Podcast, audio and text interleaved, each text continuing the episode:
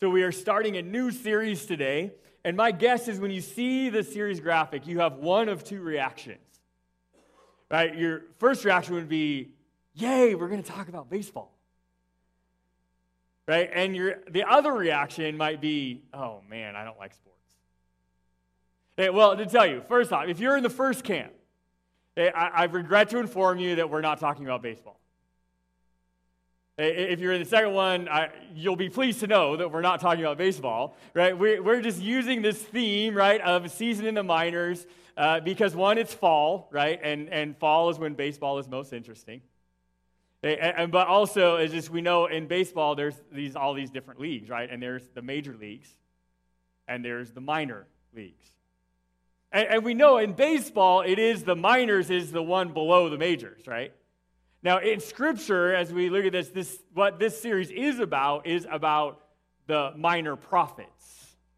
And we're going to look at the minor prophet books. And, and so we're going to, um, that's what we're looking at. And today, we're going to kind of set the foundation for, for why we have major prophets. We have major prophets in the Bible, and we have minor prophets. And, and look at all of that, which really has nothing to do with baseball, but it's just a good play on words, and it makes for a great picture.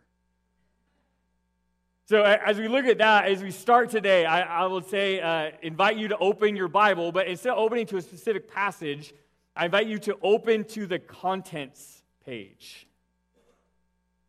Okay, open to the contents page of your Bible. If, if you're with us, the person you have your own Bible, you can do that. If you're here and you don't have your own Bible, you can use the ones in the seats. If you're with us online, maybe you have a Bible close. Um, but open up to the contents. This is a page that, that we hardly ever look at unless we can't find the book we're looking for, right?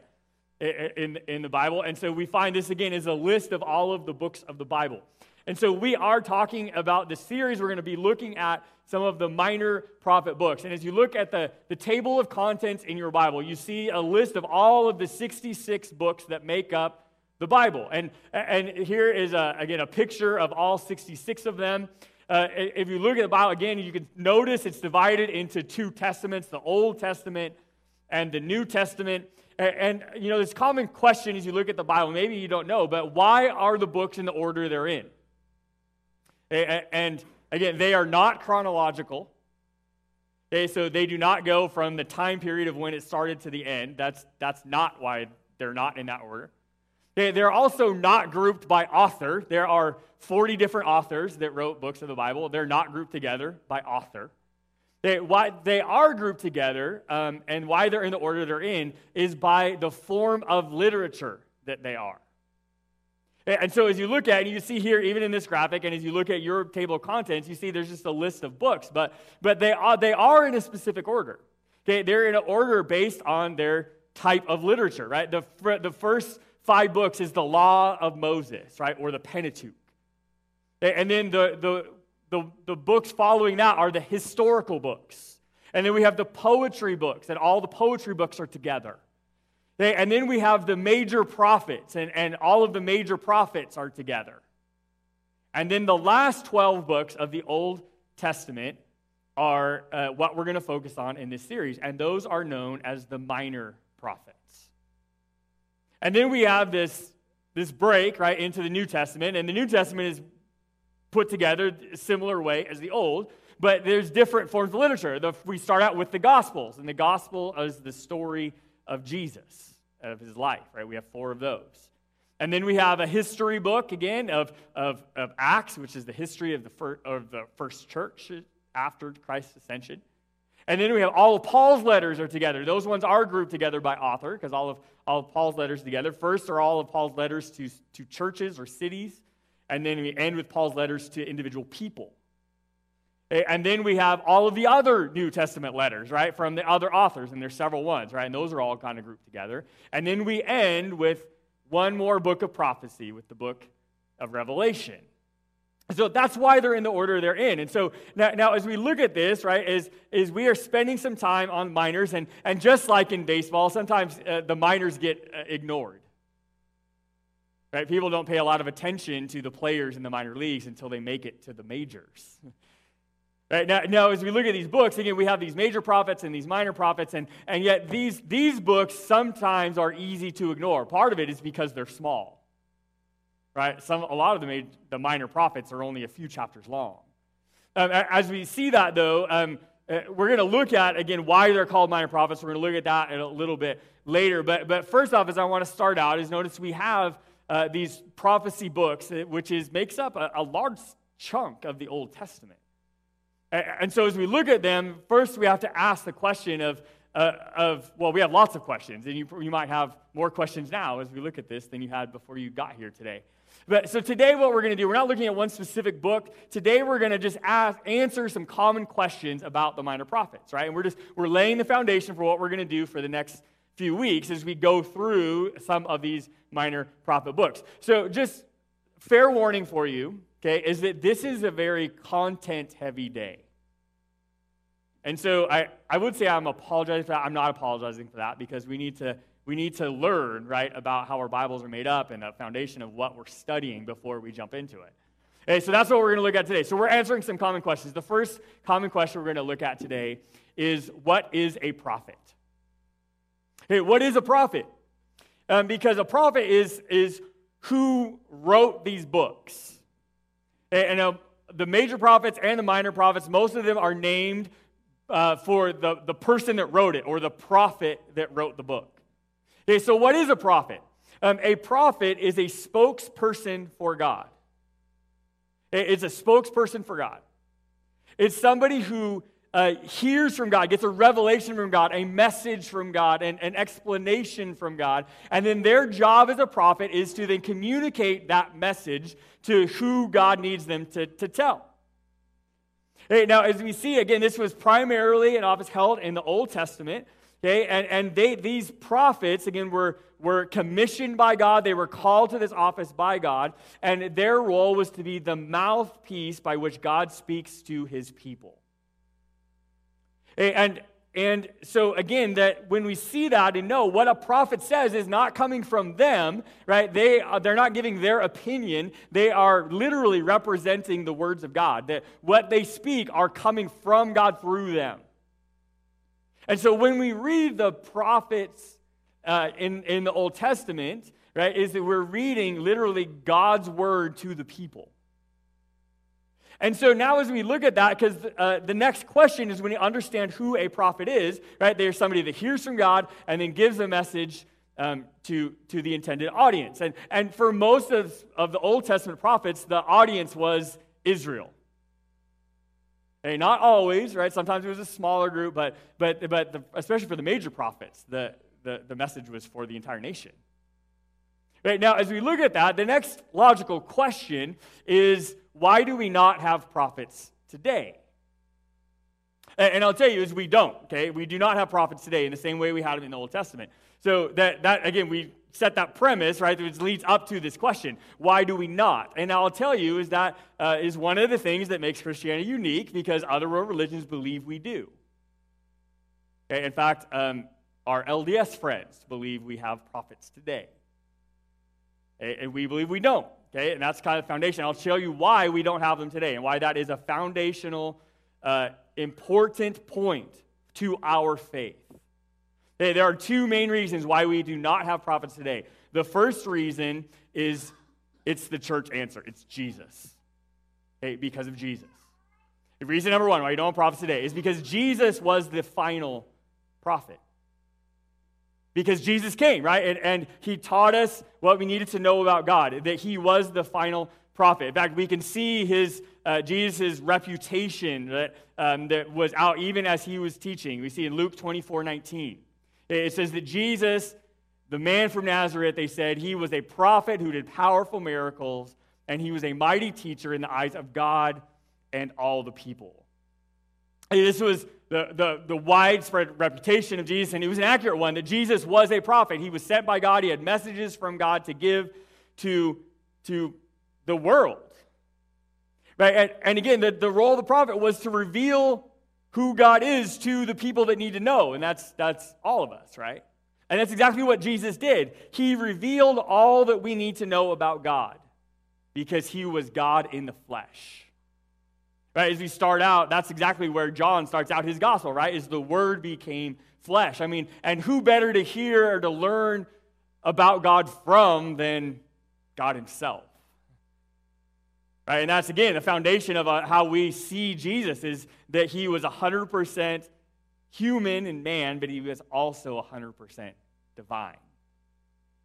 Right? And so we see Jesus, again, was a prophet. And we, we know that. And now Jesus himself explained why he was the final prophet. Okay? In Matthew 5 17 and 18, again, this is Jesus' words. He says, Don't misunderstand why I have come. I did not come to abolish the law of Moses or the writings of the prophets. No, I came to accomplish their purpose. I tell you the truth, until heaven and earth disappear, not even the smallest detail of God's law will disappear until its purpose is achieved. So in Jesus says clearly, right? He's like, I have not come to, to do away with all of the writings of the prophets and, and of all of the Old Testament ideas and, and the messages that they brought. I'm not coming to, to, to abolish that, right? The law that Moses gave and the Ten Commandments and all, all of that, that the, the, the law is built upon those Ten Commandments, uh, that, that all still applies. Right? And it still will until its purpose is achieved. Now, the next question, and maybe you've already kind of thought that in your mind of, of what's its purpose? Right? What is the real purpose of the law? The law's purpose was to make us aware that we need a Messiah.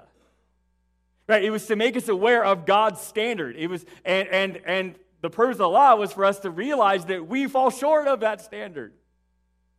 Right? That we cannot get there on our own. Even if we do, and again, that was like, look at the Pharisees, right, who Jesus had a lot of interesting words for right? The religious leaders of the time, they were really good. They were the best at the law.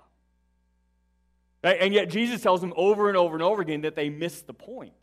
Right? The point was not to live perfectly in the law because even if you do, the law still will not get you to the same level of holiness with God. And we see again the foundation of our faith, foundation of the gospel message, right, is all have sinned and fall short of God's glorious standard. Right? As part of the purpose of the law is to show us that we cannot earn our salvation ourselves. Again, a prophet's job was to communicate new information about God or about what God was doing. And Jesus revealed everything that we need to know about God and his plan, especially his plan of redemption, his plan of salvation as Jesus ushers in the new covenant of grace, Jesus has shown us everything that we need to know. And that's what it says is that he fulfilled it. Right? The purpose of the law was to make us know that we need a savior. And, and so Jesus fulfills that right in being our savior. And so but the law still exists because its purpose isn't fully achieved, right, until we are with God in heaven in unhindered relationship. Right? And that's when we receive the fullness of our salvation, and that is when the purpose of the law is complete. However, it, the law is not being added to, right? Because Jesus was the final prophet. He's revealed everything we need to know about God. And so nothing needs to be added. There are no new commands that need to be given. Right? And so the law's purpose, again, the law is complete but not fulfilled until we are with God in heaven, right? Until we find our salvation through Jesus. Again, we cannot fall, save ourselves. We fall short of God's glorious standard because of our sin, which, which, is, which causes us to pause right here and, and to say that is the most important point is are you surrendered to Jesus? Have you received him as your Savior? Have you walked through the door of salvation? Right? Because that is the purpose of the law, is to show us that we need to do that. And, we cannot get there on our own, with our own power, with our own strength, with our own might. Again, we can try and try and try, but we will always fall short because we have a sin nature. And yet we need a Savior. And also, God knew that, right? And He, which is why He sent Jesus. Now, God loves you even if you haven't received him. God, God wants you to be a part of his family, right? To be adopted as God's child. And, and that happens when you pray and receive Jesus as your Savior. Again, if you have not done that, to say is that that's why we need Jesus. Uh, and I would encourage you to say that's, that you, you, that's the first step of your faith, to establish your faith, right, with a Savior through Jesus. So, the first reason why we don't prophet today is because Jesus was the final prophet. Okay, the, the second reason why we don't have prophets today is because today we now have the Holy Spirit. Again, Jesus told us that, uh, and that's exactly what he told the, the first century church, right? The, to the disciples, right? When he commissioned them as apostles, the, the last thing he said was, It's better for you that I leave, that I ascend after his resurrection, so that I will send the advocate, the Holy Spirit. And, that's what the interesting thing to know, even as whenever you read the Old Testament, remember, right, that the people in the Old Testament did not have the Holy Spirit in the way that we have the Holy Spirit today. They, they, they, and that's why they needed a prophet, right? That's why they had to hear from God through a prophet, was because every believer did not have the Holy Spirit living in them the way we do now after Jesus. And, and so, because now uh, we, we see, right, that, that we don't need to hear from a prophet today because we have the Holy Spirit, that God can speak to each of us individually, right, in a way he didn't then in, in Ephesians 3 5. It says that God did not reveal it to the previous generations, but now by his Spirit, he has revealed it to his holy apostles and prophets. And God spoke through the prophets because they heard from the Holy Spirit, and their job was again to communicate to those that didn't have the Holy Spirit. But now we all have the Holy Spirit. And we can all hear directly from God. And, and now we see here, right, that, that, there's two different roles that are called out there's apostles and there are prophets. You know, an apostle is, is, is a, a New Testament role, right? One that was uh, that, that God, um, that Jesus passed the baton of leadership to the apostles, right, before he ascended to heaven. Once Jesus died, rose again, right, and, and once he's resurrected, he appeared to the apostles multiple times right, and commissioned them. That's when he, he passed the baton of leadership from him as the Messiah to the apostles. That's what, the, again, the Great Commission is that we look at so often at the end of the Gospel of Matthew. Right, it was Jesus passing the baton, right, from him to the apostles. So when you look at apostle, apostle is different than a prophet in a few very distinct ways. If to be an apostle, there was there's several biblical requirements for an apostle. Okay, the first one is that they had to have seen the Lord and been able to testify of him and his res- resurrection from their own personal knowledge. Okay, all of the apostles had seen Jesus in the flesh, okay, even in his resurrected body. Okay, also, an apostle must have been immediately called to the office by Christ himself. Okay, now, which again, was most of the disciples, right, that were with him as Jesus was preparing them for that. Kind of, as you think about this requirement, this is exactly why, when you look at uh, one of the, the most uh, biggest New Testament authors, right, Paul, where he was not a disciple of Jesus, but notice this is why Jesus appeared to him on the road to Damascus, right, and called him specifically, right, to be an apostle. Okay, so again, they were called directly by Christ, right, into this position. The, the, the third requirement is that, that it was essential that they should be uh, infallibly inspired and thus secured against all error and mistake in their public teaching, whether by word or by writing. Again, as the apostles wrote the New Testament, that's who wrote the New Testament, that they were inspired by God, right? And that they would be, um, again, what they wrote was, again, just like a prophet, not from them, but from God. Right now, we still see some of their human personalities come out in their writings, but, but knowing that what they wrote, right, was inspired by God as an apostle. another qualification was that they had the power of working miracles. Right, that they had, again, God's power was working through them in ways that it wasn't working through necessarily every other believer. And so, as we look at these requirements of an apostle, we realize that the first kind of class or group of apostles that were ordained by Jesus, right, and that wrote our New Testament, um, that by definition they could have no successors. Right? That, that when those apostles physically died, right, that there was nobody coming behind them, unlike pro- the prophets of the Old Testament. Right? God did not appoint uh, the next people, right? And, and, and that the apostles, again, died with their, their first class of apostles. And they were the only authoritative uh, teachers of the Christian doctrines, and the office, again, of apostle ceased with its first holders. And which, again, we see, which is why our Bible is complete. Right? It's why we're not having more books of the Bible written. Right? Is because, again, nobody's qualified today to be an apostle. And no one today is a prophet because Jesus was the final prophet. It, it, we read here in Acts chapter 2, verses 16 through 18.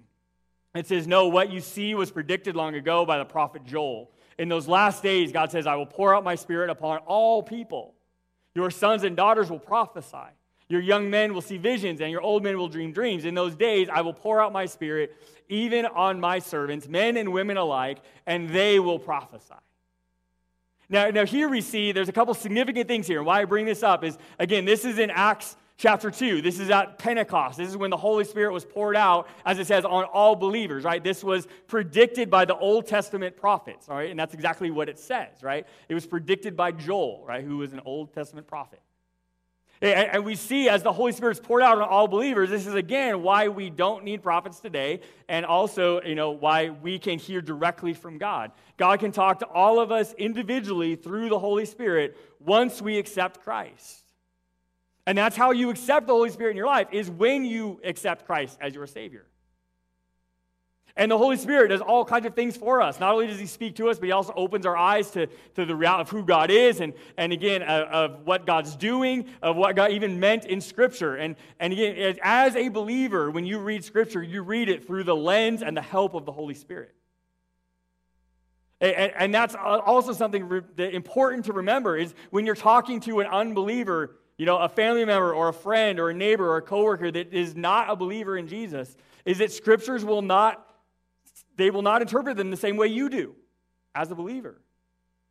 Right? They won't make sense in the way that they make sense to you because the Holy Spirit is guiding you as you read it and opening your eyes to what it means. Now, the Holy Spirit will reveal enough to them, right, for them to, to, to a knowledge of God, right, of the gospel, so that they can surrender their heart and, and open again. The Holy Spirit is absolutely active in a non believer's life, but in a different way. Right? With the idea, right, of, of them finding a saving knowledge and surrendering their life to God so that they also can receive the Holy Spirit and their eyes can be open. And again, that might have been your experience. Think about your conversion experience when you prayed and accepted Christ as your Savior. Right? Then you started to see the world differently. Right? Suddenly, Scripture started to come alive in a way that it never had before. And, and again, that's because of the Holy Spirit being present in your life once you are saved. So, God can talk to all of us as individuals. We don't need a prophet anymore. However, we notice here as well is that we do, though, in the New Testament, we move from the office of prophet or title of prophet to prophecy being a spiritual gift. Okay, that's exactly what this is talking about here in Acts 2. Now we move to just a new phase of what prophecy means. Okay, God can talk to each of us individually through the Holy Spirit.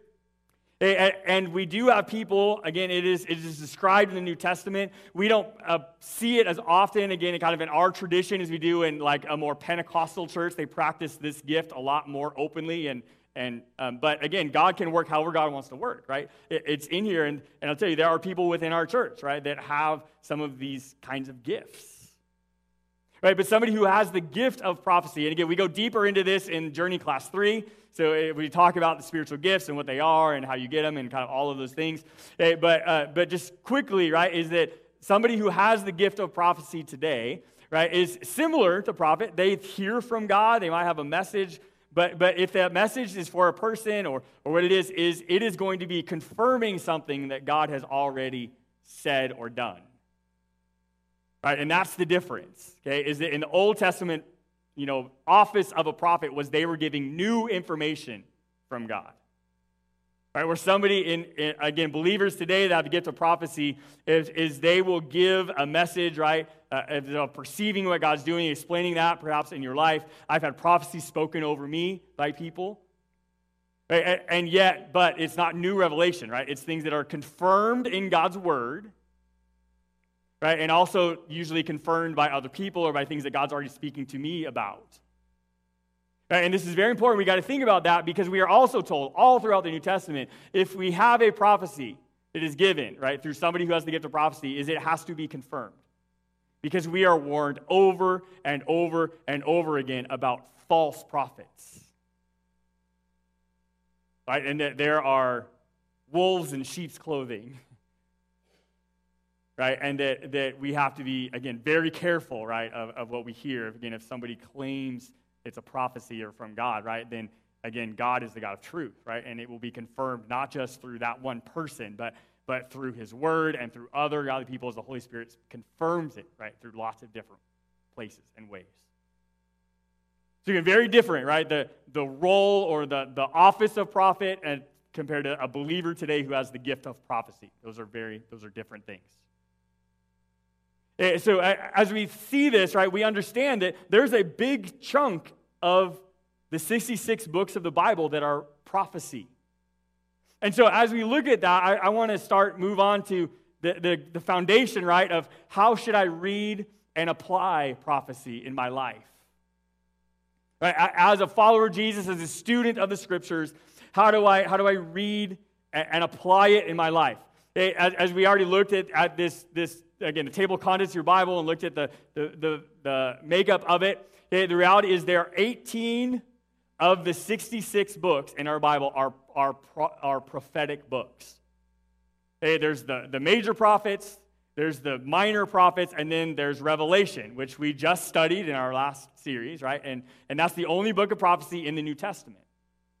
Now, as we look at that, and again, the Revelation is a very different prophecy than, than the ones in the Old Testament. Okay, and, and again, John, the apostle John, was the one who got that vision from God and wrote it down in the book of Revelation. And I will say that prophecy is the most misused form of Scripture. It is the most confusing form of Scripture. And so we have to be, because we know that, we have to understand how to read it and how to apply it.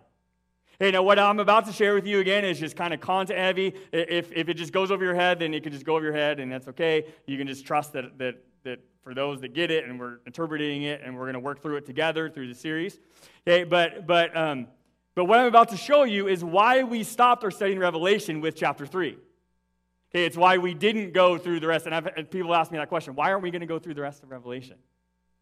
And, and, and say because, again, I'll, I'll, I'll tell you why here in a minute. Okay, but because of what I'm going to tell you here, um, is why we didn't continue through the rest of the book. Okay, and, and so now the reality is instead of getting it wrong, right, or being further confused, most people just don't read it.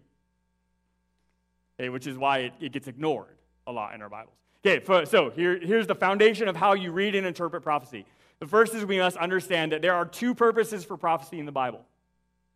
Okay, the, the first one is forthtelling.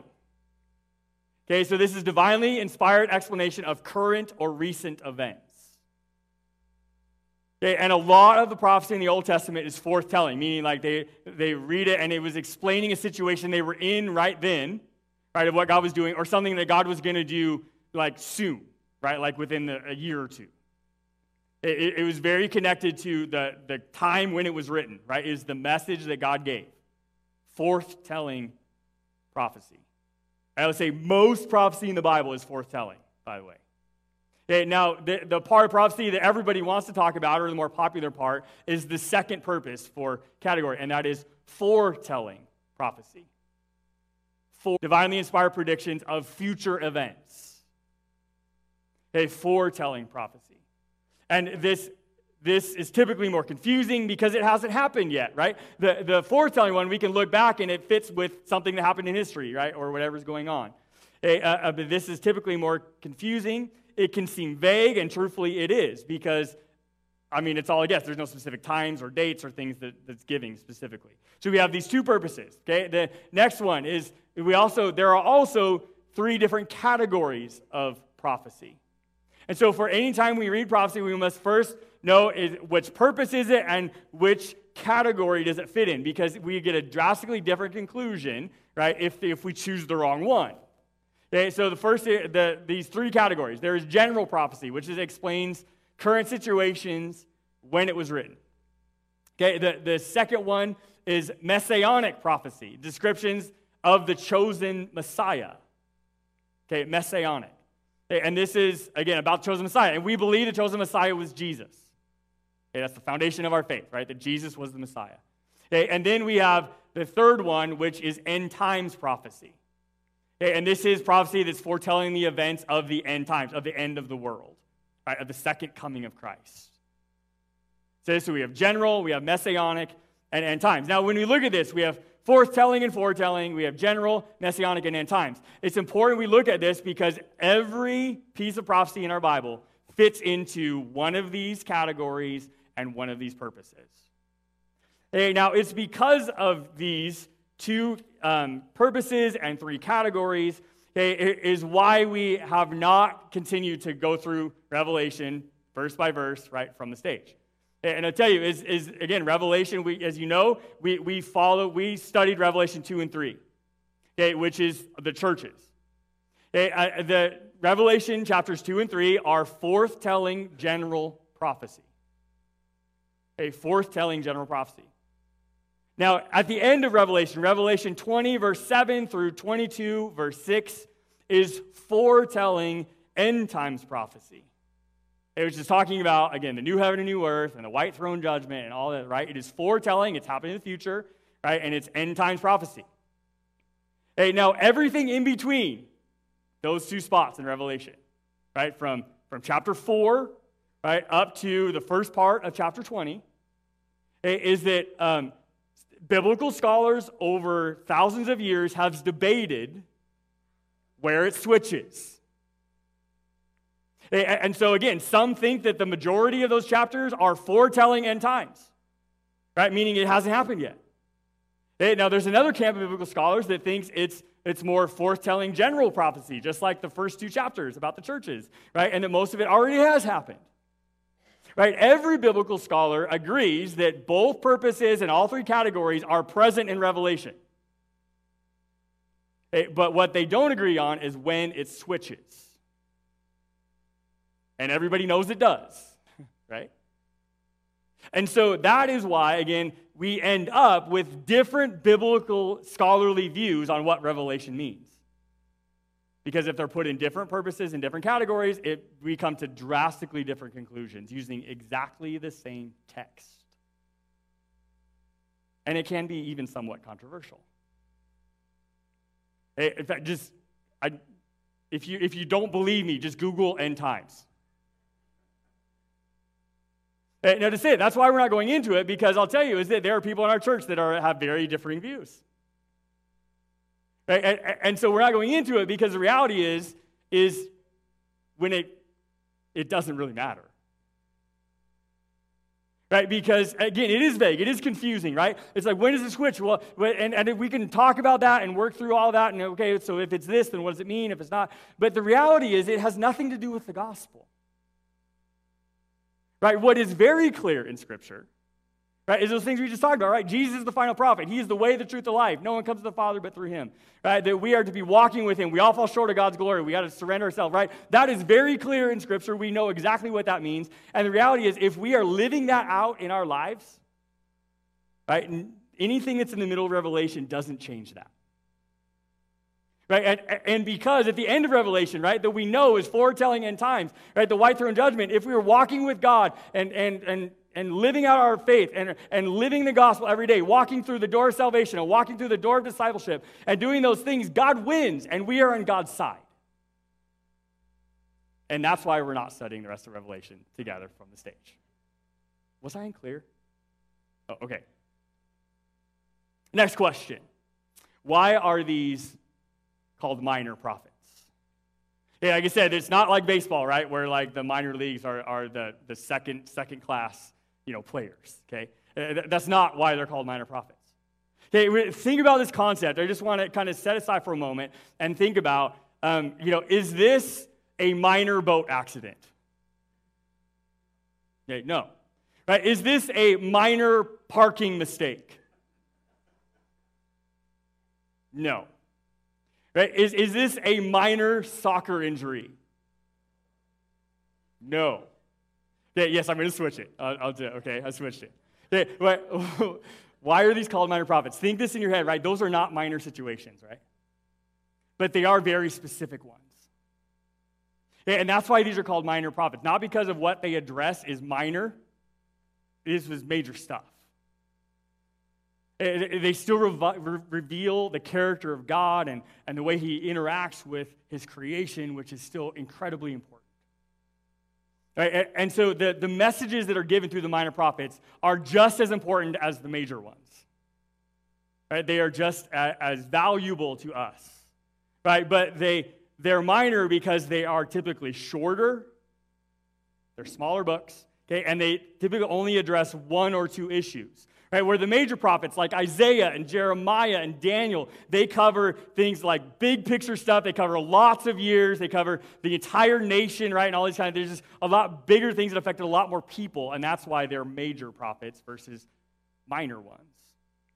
They, they, again, they dealt with smaller groups of people and more localized issues than the major prophets. That's why they're minor prophets.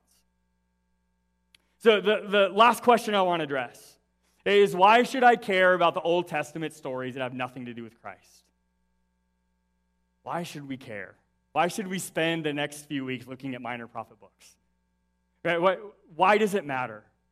And the answer to this question is, is in this, I'm giving you my goal for us going here right, as a church and why we're studying the minor prophets. The first one is we're going to see how prophecy, especially the minor prophets, is an important piece of the Bible, and we're going to stop ignoring it. Okay, God put it in there for a reason, right? So we're going to study it. It, it is an important part of Scripture, as, as important as the other ones that we look at all the time. Okay, the, the, the second one uh, is, is we should care because we will gain an understanding of God, of His character, and how He fits into our everyday lives. It was how He fit into their lives, the original audience. Right? And like I said, most of it we're going to look at is forthtelling general prophecy. Right? It was for a specific group of people at a specific time and something they were facing.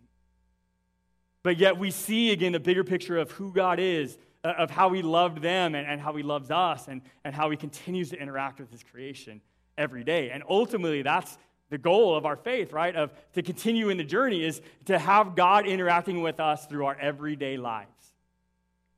Right? Not just on Sunday morning, right? Not just uh, on religious holidays, right? Not just when we're having hard times, but every day of our lives. And that's what the prophets show us. Again, a common theme of the minor prophets is God's sovereignty, of God's authority over all the earth and time, and that He has the power and the right to act as He sees fit. And that absolutely is a big issue in our world today, just like it was then. Something we still struggle with. So, as we see that, again, we are going to start next week. Like I said, we're diving right into to the, one of them that we're going to cover. Okay? And so, we're going to look at Malachi next week. Um, so, we're going to, we're going to look at the next few weeks, we're going to look at a, a, book a week, right, of one of the minor prophets. Okay? And just kind of see those.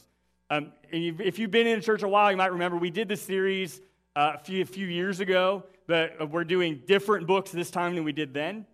And so, again, if you, if you want to see, we covered like Jonah and some of the more popular ones the first time, so you can go back through the archive and find those if you're interested. But here's our final thought for today. Because for 2 Timothy 2, uh, 3.16, all scripture is inspired by God and is useful to teach us what is true and make us realize what's wrong in our lives. It corrects us when we're wrong and teaches us to do what is right, even the minor prophets, right? That description of scripture includes the minor prophets. And so we're going to dive into this study through the next several weeks. So as our as our worship team uh, closes us today with a song, I just encourage you to think. And like I told you, this is more content heavy today, right? It's not, uh, but I hope it's encouraging to see the foundation of Scripture and and how we're going to study it, why we're going to study it. But I just encourage you as we close today to say, what is God speaking to you about? Because God is speaking to you through the Holy Spirit. You don't need a prophet. Right? Even if you're an unbeliever, God can still reaching into your life and, and, and asking you, right, and pushing forward in your faith. What's the next step you need to take? As you sing this last song, I encourage you to take that next step. Encourage to that, right? Is whether it's receive Christ your Savior or commit the next step or just just falling deeper in love with Scripture, whatever that is, let's let's fulfill it this next week. Lord God, we thank you for Jesus. God, we thank you that you sent the final prophet. Lord, you showed us everything we need to know about who you are, God, through your chosen Messiah. And God, we thank you for the truth of your word. God, that we can sit down at the table with you, God, that you will open our eyes to what it means and to what we need in our lives. God, we thank you for the gift of the Holy Spirit. God, that, that we can receive that gift through our, our salvation, but God, that you walk with us in every day. And God, I pray that as we go this week, Lord, that we will carry your spirit with us. Lord, that we will shine your light.